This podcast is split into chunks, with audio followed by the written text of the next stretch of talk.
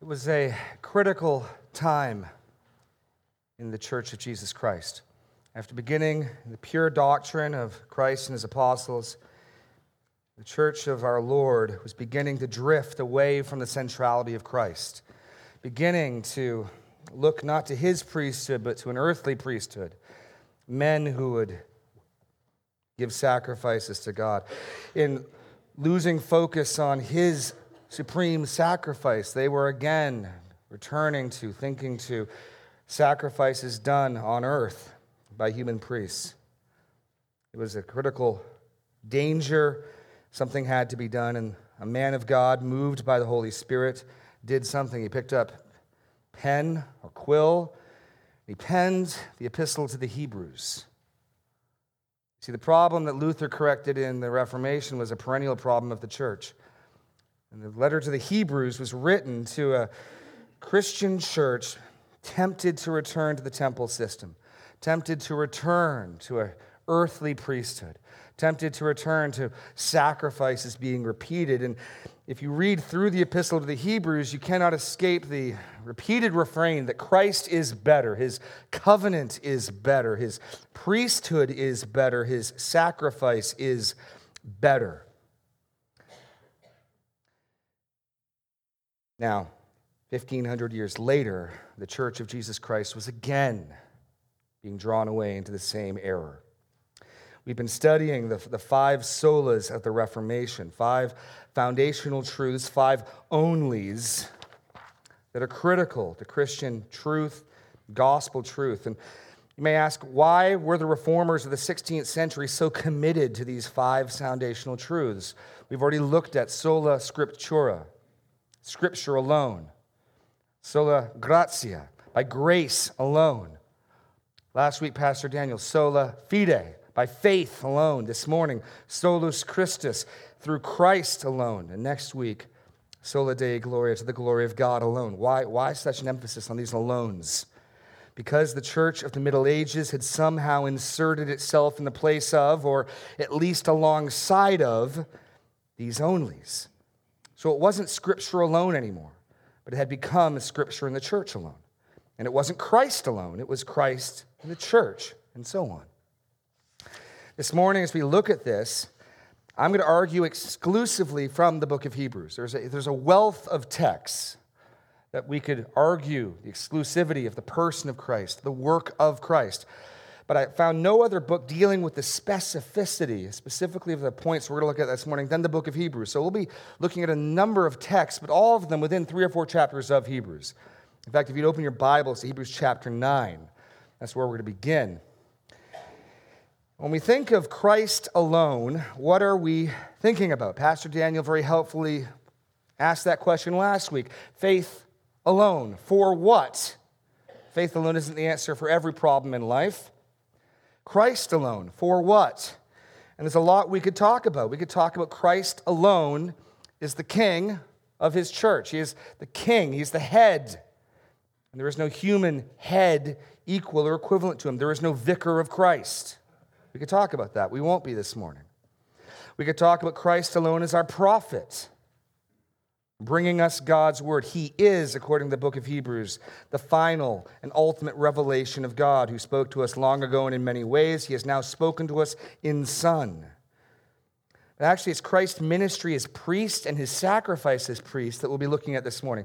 We're going to address two, two important, critical truths of, of Christ's supremacy. Uh, the points are Christ alone is our sacrifice for sins. And Christ alone is our great high priest. We're looking at those two points, and I can think of no better place in the book of Hebrews to make these points. So, this could be established from numerous texts all over the New Testament. I don't want you to think that these truths depend on the book of Hebrews, they by no means do.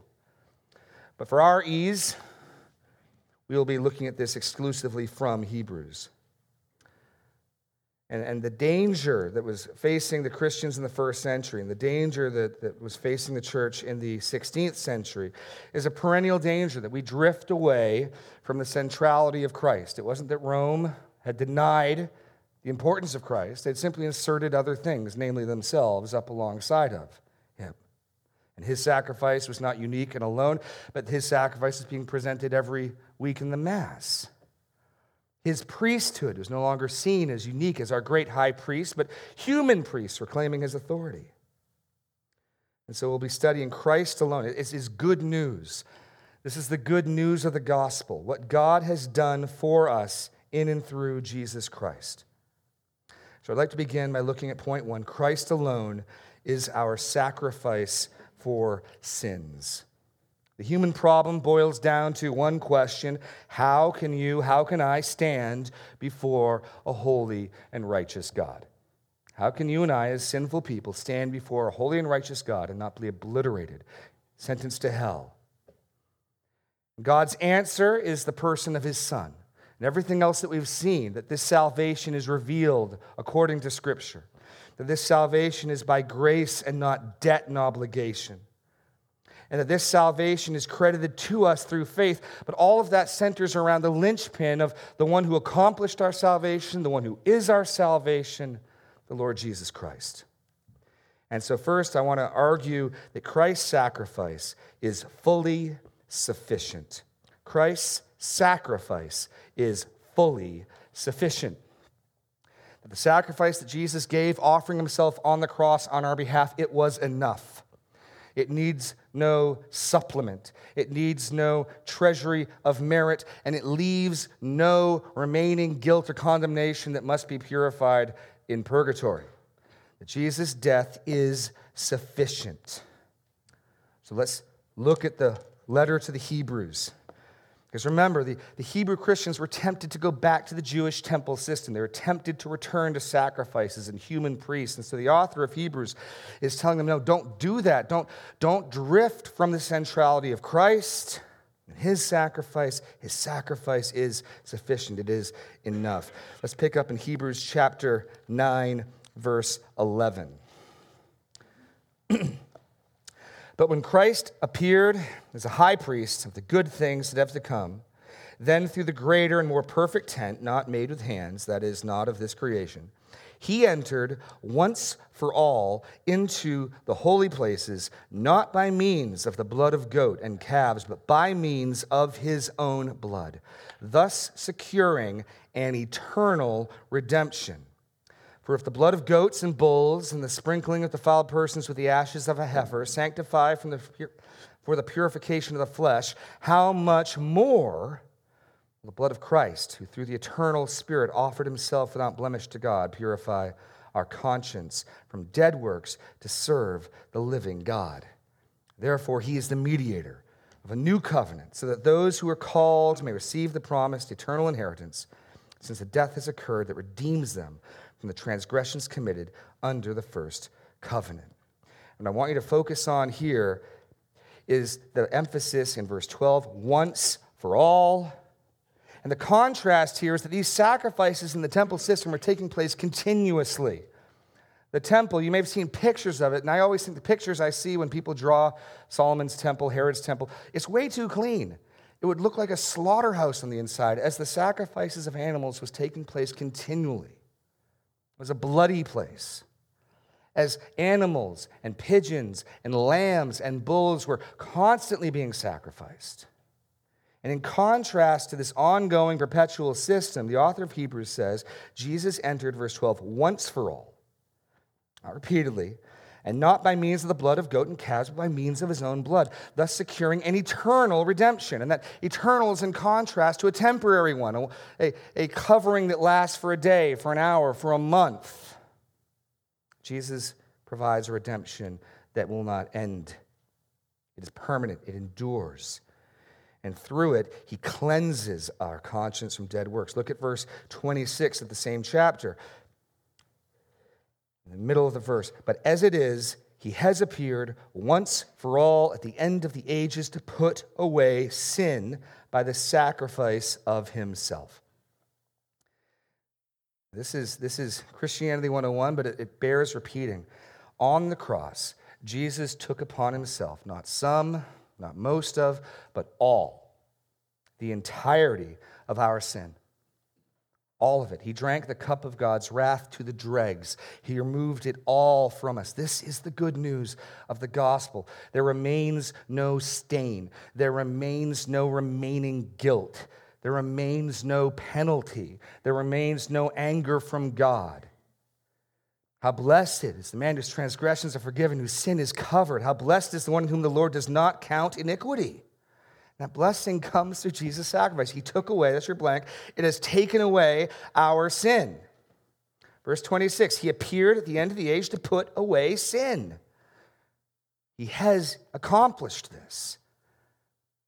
There is no need for purgatory to finish the cleansing job. And there is no need for a treasury of merit to get extra righteousness from.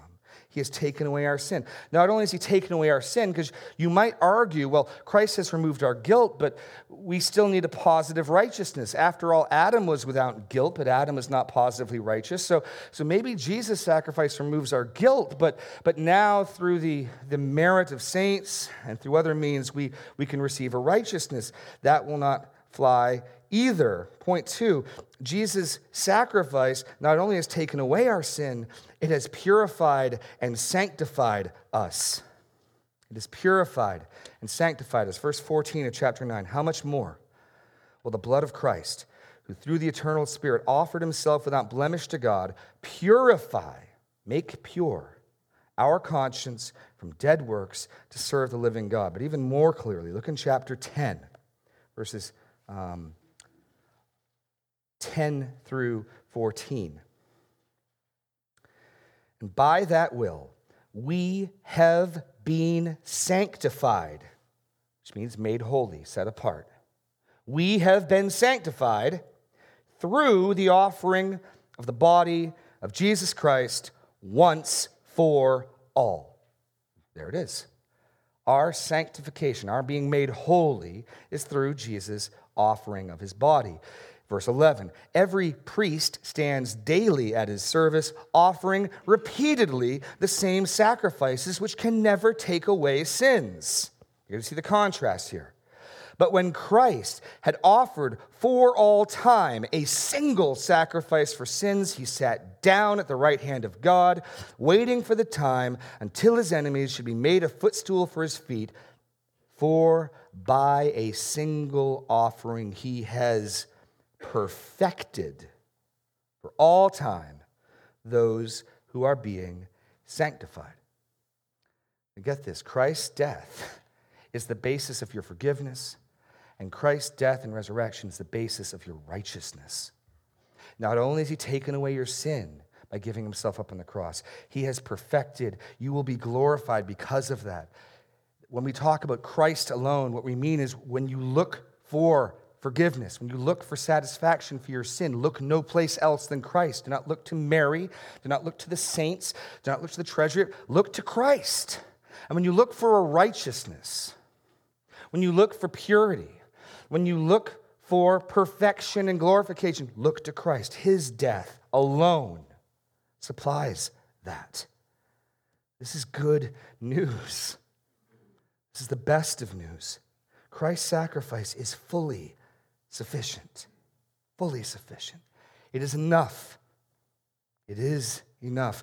But not only that, point B, Christ's sacrifice was offered once for all.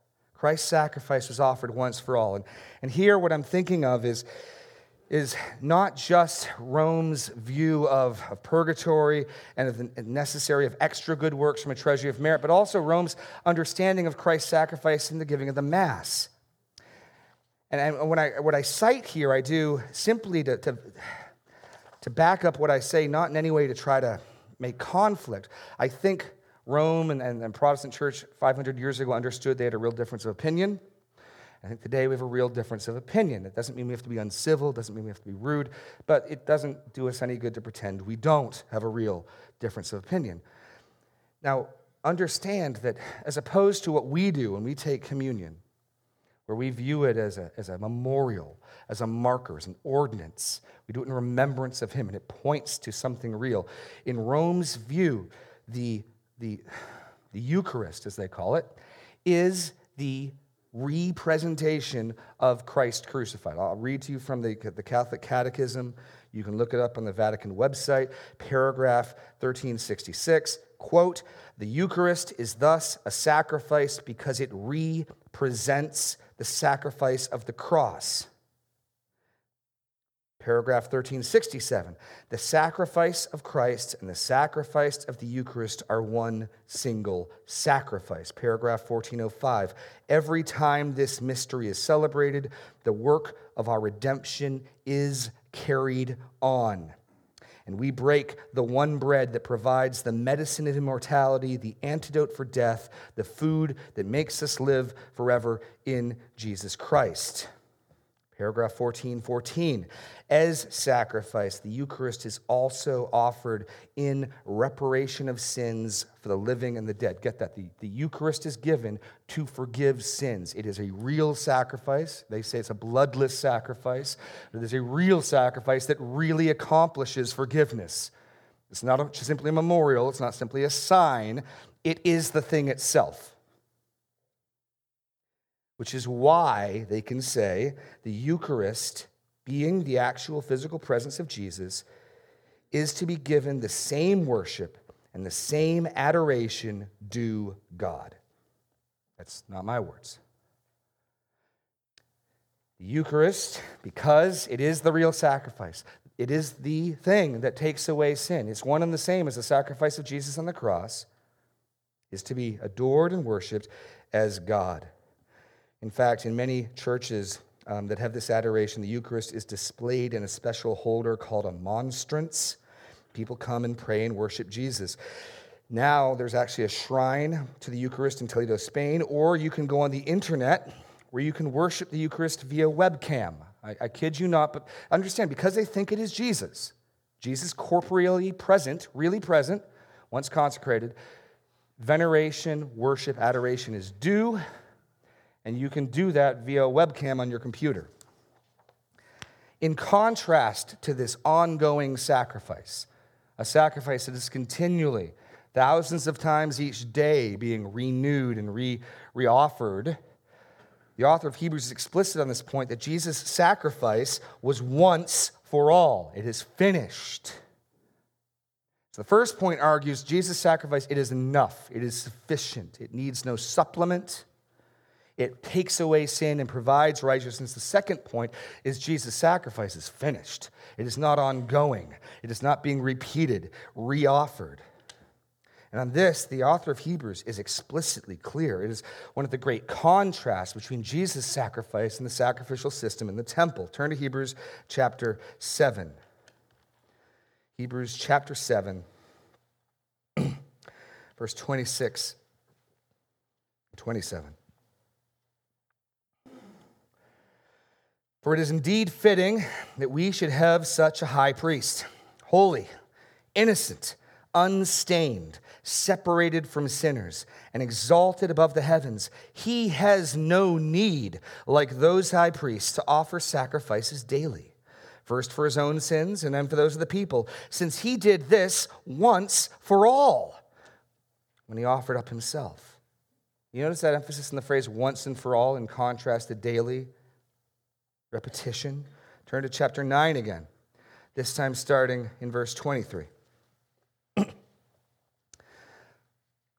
and I don't think you could make this point more clearly than it's made here. Thus, it was necessary for the copies of the heavenly things to be purified with these rites, but the heavenly things themselves with a better sacrifices than these.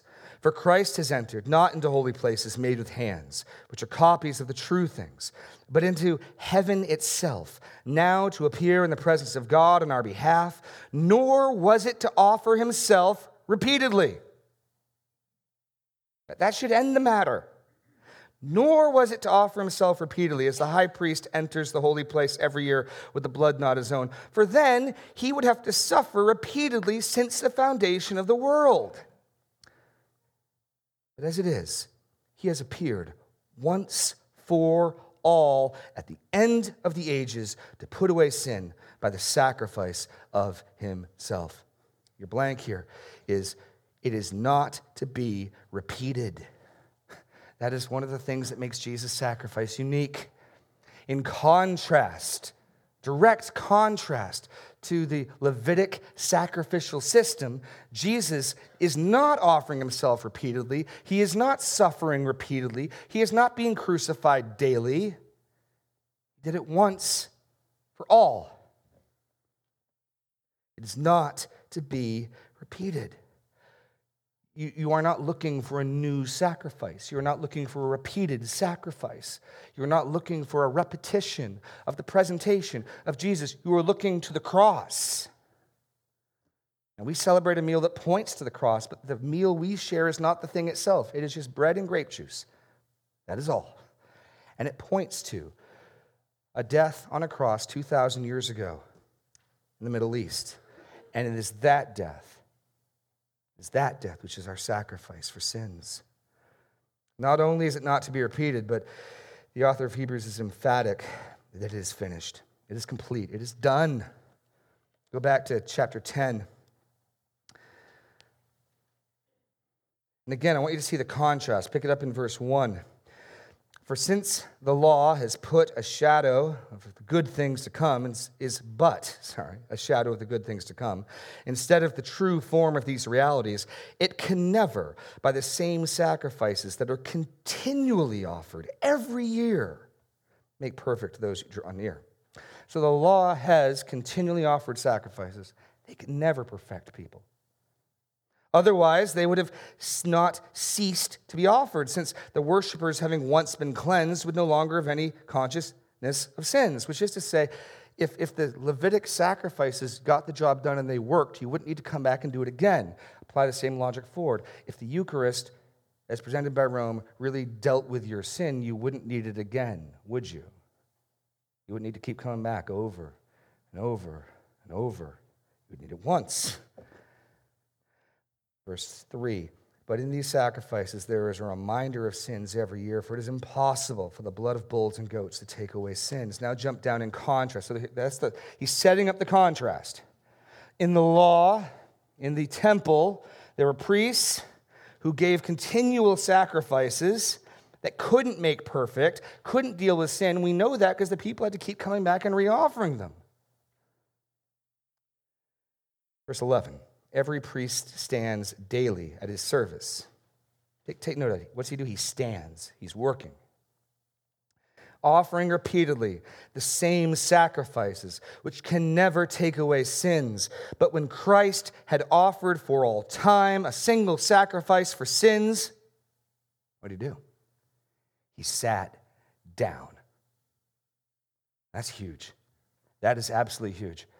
You know, you can go back in the Old Testament and you can do a study of the divinely inspired and prescribed furnishings of the tabernacle and then the temple. And you can read about the ark.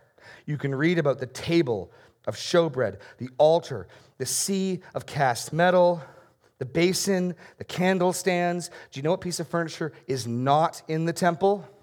A chair. Why? Because the temple's holy and you did your work and you got out of there. Turn, turn back to chapter 9. The author makes this point clearly. Verse 6 These preparations having thus been made, the priests go regularly into the first section, performing their ritual duties. But into the second one, only the high priest goes, and he but once a year, and not without taking blood, which he offers for himself and for the unintentional sins of the people. Which is to say, you're not messing around. You're not dallying in the Holy of Holies. You get in, you go once a year if you're the high priest and only with blood. You, do what you need to do and you get out. Read again, verse chapter 10, verse 12 and 13. But when Christ had offered for all time a single sacrifice for sins, he sat down. He did not leave the Holy of Holies. He didn't skedaddle, he sat down. And no clearer sign can be given that his work is complete, it is finished. It stands in direct contrast to verse 11. Every priest stands daily at his service. Jesus sat down. He's on to new ministry. As we'll see in our second point, he's on to his priestly ministry. But his sacrifice is complete, it is over. This is the best news for us. God has provided a fully sufficient, a fully complete, and a fully accomplished sacrifice for our sins. And it is found in Christ and in Christ alone. It is not found in our memorial meals. It is not found in the super good lives of saints. It is found in Christ alone. And the reformers had to return the church to this foundational truth, just as the author of Hebrews had to return the church to this foundational truth. It is within us to drift from this. And we need to be focused that our hope is fixed on nothing less than Jesus' blood and righteousness. It is finished. He said so from the cross, and he has sat down after offering his sacrifice. Christ alone is our sacrifice for sins. This brings us now to our second point. Christ alone is our great high priest. Christ alone is our great high priest. And again, here we've got to be clear because this is a bit more nuanced. A year ago, I did a, message on the Reformation and the priesthood of the believer. And the emphasis of that message was as Christians, by virtue of being in the new covenant, you and I are a kingdom of priests. Every Christian is a priest. What do priests do? Turn to, turn to Hebrews chapter 5. Hebrews chapter 5 helpfully gives us a summary of priestly service. Actually, a summary of high priestly service. We can still learn something of, of, of this from here. Hebrews chapter 5, verses 1 and 2 For every high priest chosen from among men is appointed to act on behalf of men in relationship to God. Remember, I gave you a very overly simplified understanding of the difference between a priest and a prophet. Both stand between God and man. The prophet stands between God and men, facing men on behalf of God. He gives God's word to God's people for God. He's representing God. Moses comes down from the mountain, representing God, speaking for God, giving judgments on behalf of God. The priest stands between God and men on behalf of the people dealing with God, primarily. That's what we see here. Every high priest chosen from among men is appointed to act on behalf of men in relationship to God, to offer gifts and sacrifices for sins. He can deal gently with the ignorant and wayward, since he himself is beset with weaknesses. Because of this, he's offered, obligated to offer sacrifices for his own sins, just as he does for those of the people. Now, we can in a priestly way, bring the gospel to people.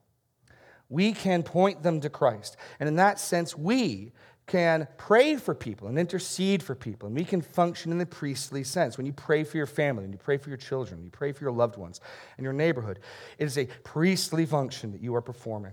When you read God's word, it's a priestly function you're performing. But the problem is that Rome had denied the priesthood of the believer to all Christians. So, first, they, they made the priesthood a subset and instituted holy orders, one of the seven sacraments. And then they elevated the responsibilities of the priest to compete with Christ. Whereas the biblical understanding is that you and I are a nation of priests, but we have one and one only high priest, one great high priest, and his prerogatives and his responsibilities are unique. They are unshared. They are essential. Christ's priesthood is necessary. You won't make it to heaven without it. Our priesthood is not. I can pray for you. You must have Christ praying for you. I can intercede for you. You must have Christ intercede for you. And yet, Rome had elevated the priesthood and, t- and taken upon itself that prerogative. Brief, briefly from from the Catechism, paragraph 1548. The minister, by reason of the sacerdotal consecration which he has received, is truly made to be like the high priest and possesses the authority to act in the power and place of the person of Christ himself, which is why the priest can announce forgiveness of sins, which, as we studied in Luke, only God can do.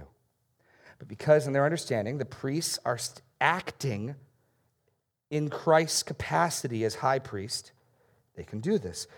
The sacrament of orders, paragraph 1551, communicates a sacred power which none other, which is none other than that of Christ. In 1563, through that sacraments, priests, by the anointing of the Holy Spirit, are signed with a special character, and are so configured to Christ that the priest in such a way that they are able to act in the person of Christ, the head. So the Pope claims the title of the Vicar of Christ, his, his representation, his, his um, person standing in his stead on earth. And I think we'll see in the book of Hebrews that Christ's priesthood is unique and is unshared. Christ alone is our great high priest. I started by saying that the great human problem is sin. And one of the titles that is unique to Christ, according to 1 Timothy 2 5, there's one mediator between God and man, the Lord Jesus Christ. And, and I want to begin there in our study of the great high priest that he is the mediator of the new covenant. Now, a mediator is a technical term for somebody who goes between two parties that are in a hostile relationship to make peace. If you're, if you're having uh, legal difficulties, you might uh, sue for mediation, and some third party comes in and tries to bring a resolution. Now, you and I must stand before a holy God, and we have offended that holy God. We are sinful. We have day in and day out raised our fist at God, yet He is justly and righteously angry at our sin, and we need mediation. We cannot make peace with Him on our own. Job, as far back in the Old Testament as Job, cries out, Job 9, 32 and 33, speaking of God, He is not a man as I am that I might answer Him that we should come to trial together. There is no arbiter, arbiter between us who might lay his hand on us both. What Job is saying is not only is he God and I'm not, but I'm a man and he's God. How do I, how do I, de- if we are to come to terms, if we are to make peace, how can I do that when I can't even stand before him and speak to him? Because he's God and not a man. I need an arbiter who can lay a hand on us both. And through Jesus' humanity, this is why the incarnation is so essential. Jesus, as we'll see, can relate to and sympathize and identify with us as man. And as God, he can identify with and, and speak for God. And so here's the one who is the bridge, here's the one who is the mediator of the new covenant. What does that mean? What that means is point one, he stands between God and man. Hebrews chapter 9. Hebrews chapter 9, verse 15, verse 24. 15 declares it, therefore, he is the mediator of a new covenant. What does that mean? Verse 24. When Christ had entered not into the holy places made with hands, not the earthly temple, which are copies of the true things, but into heaven itself, now to appear in the presence of God on our behalf when Jesus sat down from offering his sacrifice, it wasn't to take a rest. What is Jesus doing now? He is still working on our behalf. He is still carrying out our salvation, not by dealing with our sin and guilt, but as our great high priest, now appearing before God on our behalf. What is Jesus at this very moment doing? He's in God's throne room on our behalf, interceding for us. He and He alone stands between God and man. Not the church, but Christ. Christ alone is the mediator. This is why Jesus can say, No one comes to the Father except through me. He is the way, He is the truth, He is the life. You do not need to come through me. You do not need to come through any other human man or woman. You need Christ. His mediation is essential, not mine, not yours. What does that mean then? According to Hebrews 10, Therefore, because Christ stands between God and man, we have confidence to draw near to God. Therefore, we have confidence to draw near to God. This is probably the, the most helpful truth of this. Because in, in the Roman system, you need the priests, you need the sacerdotal system, you need the sacraments to draw near to God. And you only want to draw so near because God's really kind of scary and be much easier, just like the people at Sinai who didn't want to talk to God. Remember that you talked to God for us, Moses. God's scary. So, Mary, can you talk to Jesus for us? Because what boy can't can say no to his mother? That's the logic. I, I'm scared to deal directly with God. I'd rather have somebody else deal with God for me. But look at, look at Hebrews chapter 10. Look at this glorious truth. Verse 19. Therefore, brothers, since we have confidence to enter the holy places by the blood of Jesus. Now remember, the author of Hebrews has already said Jesus has entered there first. He's there ahead of us, and he sat down. He didn't leave, he's still there. Therefore, since we have confidence to enter the holy places by the blood of Jesus, by the new and living way that he opened for us through the curtain, that is, through his flesh, and since we have a great high priest, there's two grounds to this confidence. One, Jesus' death, two, Jesus' priesthood. The very two points we're looking at this morning. Because of Jesus' death, and we are clothed in his blood and righteousness, and because we have a great high priest, verse 21, over the house of God, let us draw near the true heart in full assurance of faith, with our hearts sprinkled clean from an evil conscience and our bodies washed with pure water. And let us hold fast the confession of our hope without wavering, for he who promises faithful. And let us consider how to stir up one another to love and good works. Because of Jesus' death, and sacrifice. And because of his current priesthood, you and I get the amazing privilege of following after him into the Holy of Holies, the place where only the high priest would go once a year with blood not his own, and he wouldn't dally, he'd get out. Christ is gone, he has torn the veil, and he has offered the sacrifice of himself, and he has sat down, and he intercedes for us, and he bids us come. And you need no other mediation to draw near to God. You need no human priest. You need no earthly man or woman. Jesus alone is sufficient for you and for I to draw near to God. Read, read that again. This is the best possible news. Where once there was hostility, not only has Jesus removed the hostility, we are bid to enter. Therefore, brothers, since we have confidence to enter the holy place by the blood of Jesus, by the new and living way that he opened for us through the curtain, that is, through his flesh, and since we have a great priest over the house of God, let us draw near the true heart and full assurance of faith, with our hearts sprinkled clean. Because of Jesus and only in Jesus, you can draw near to the throne of God itself. You can draw near to God without need of any other human intercession. You, this, when we talk about sometimes a personal relationship with Jesus, what we're talking about is without mediation. Um, I, I deal directly with God through Jesus in my prayers, my spiritual life, with no other in betweens. That doesn't discount the, the, the, purpose of the body of Christ and the church. But what it means is my access to God is to the throne room of God via the priesthood of Jesus and the Holy Spirit helping me pray as I ought. That is enough. That is enough. We therefore have confidence to draw near. Now turn back to chapter 7. Something else unique about Jesus' priesthood. He saves us to the uttermost through his constant intercession on our behalf. Jesus has saved us, Jesus is saving us, and according to Hebrews, he will save us. what makes that confusion make sense is that save is being used differently in each sense. Jesus has saved us once for all by offering himself on the cross for our justification, for our forgiveness. That, that is complete, that is done. But he doesn't leave us there. He, he is not going to let us go. He will hold us fast. He will walk with us and shepherd us and lead us through this life. We will be sanctified. And he does that through his priestly ministry interceding on our behalf. Look at Hebrews chapter 7, verses 23 through 25.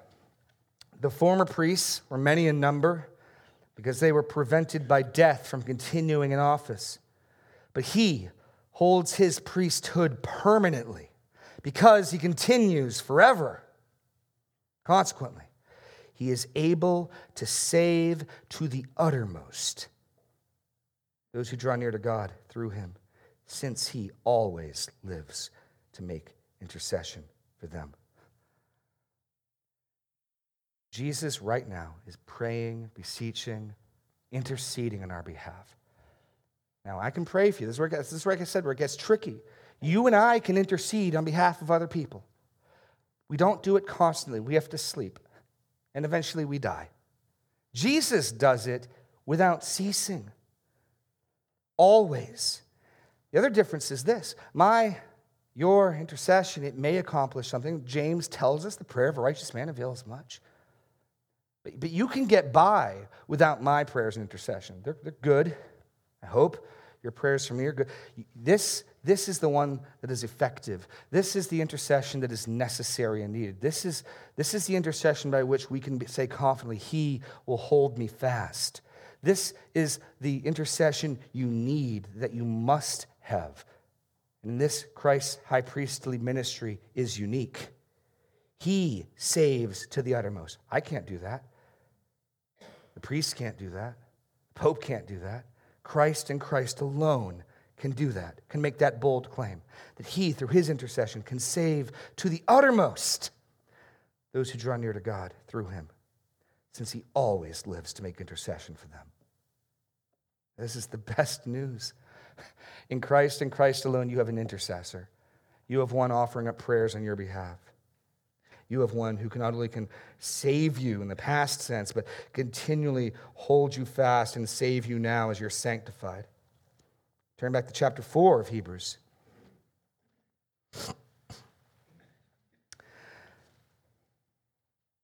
He sympathizes with us and gives us grace. Again, these are things in a lesser sense we can do, but Christ does uniquely. When you comfort others, when you sympathize with them, when you ease them, when you speak words of truth and comfort to them, there's a priestly service you're serving in. Absolutely. And we are to weep with those who weep, grieve with those who grieve, rejoice with those who rejoice. And yet Christ's function as our high priest is unique.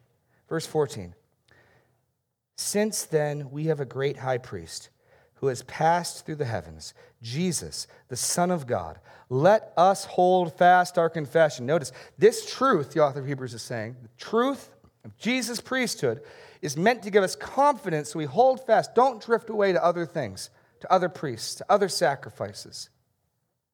Hold fast our confession. Why? Verse 15 We do not have a high priest who is unable to sympathize with our weaknesses as most other religions have, are gods who are transcendent but not immanent, gods who are so different from us they can't possibly understand. Plato addressed the issue can, can man be friends with God? And he said, Of course not. Because in order to be friends with someone, you have to have some point of contact where you can say, Ah, me too. And God, by virtue of being God and us being creature, has to be totally different, totally other. And there is some biblical truth to that. So God says, You don't make an image of me. What will you compare me to that I am like? And the other great monotheistic religions of Islam and Judaism, they get that. But only in Christianity do we find this God who is other, who is holy, holy, holy, has condescended, has taken on flesh, become like us, and now we have a point of contact. Now we have a great high priest. He says it negatively. For we do not have a high priest who is unable to sympathize with our weaknesses. Put that positively. If we don't have that, what do we have? We have a high priest who can sympathize with our weaknesses. But one who, in every respect, has been tempted as we are, yet without sin.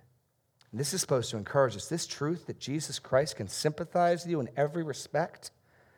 Let us then, with confidence, draw near to the throne of grace, the mercy seat itself. Why? That we may receive, receive mercy and find grace to help in time of need. I can be gracious to you, but I cannot give you grace. Only the living Christ can. And so we can comfort one another and we can, we can sympathize with one another. But I can't sympathize with you in every respect. You've had experiences in your life that I haven't. There are temptations I can't sympathize with.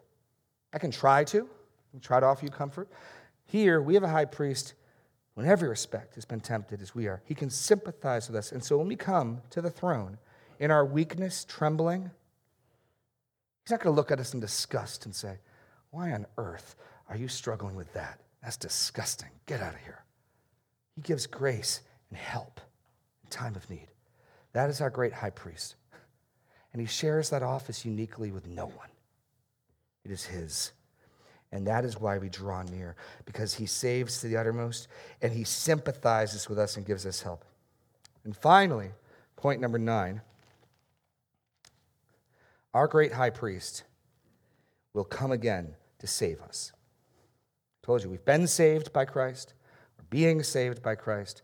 We will be saved by Christ. We're going to read Hebrews chapter 9, 23 through 28. And notice the three appearings of Jesus in the text. Notice the three appearings. He said to appear three times past tense, present tense, future tense. What he's doing in each of those appearings, all linked with his priestly service. Thus, it was necessary for the copies of the heavenly things to be purified with these rites, but the heavenly things themselves with better sacrifices than these.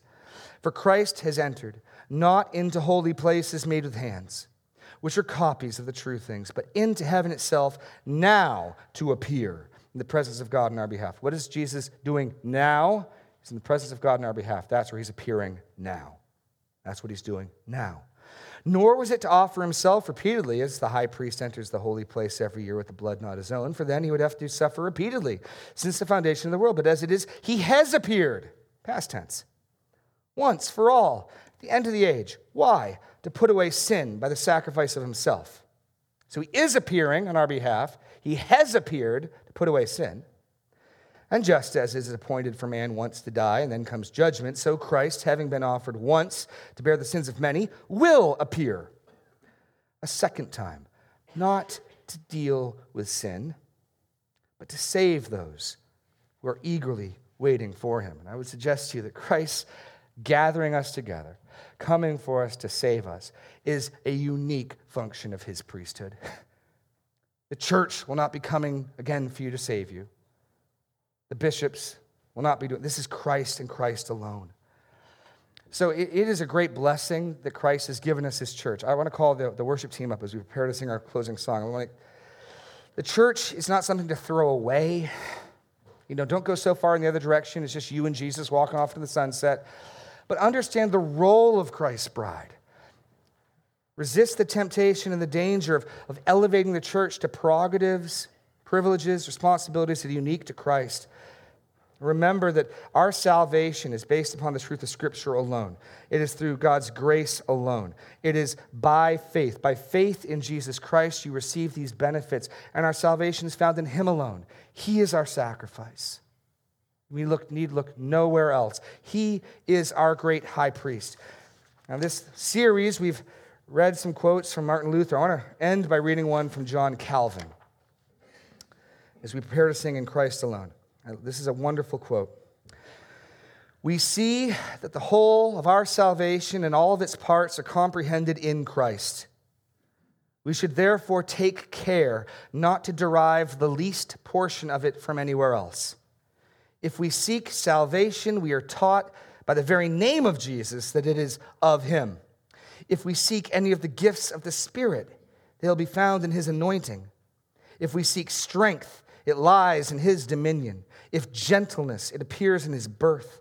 If we seek redemption, it lies in his passion. If acquittal, in his condemnation. If remission of sins, in his cross. If satisfaction, in his sacrifice. If purification, in his blood. If mortification of the flesh, in his tomb. If newness of life, in his resurrection, if immortality, in the same, if inheritance of the heavenly kingdom, in his entrance into heaven, if protection, if security, if abundant supply of all blessings in his kingdom, if untroubled expectation of judgment, in the power given to him to judge.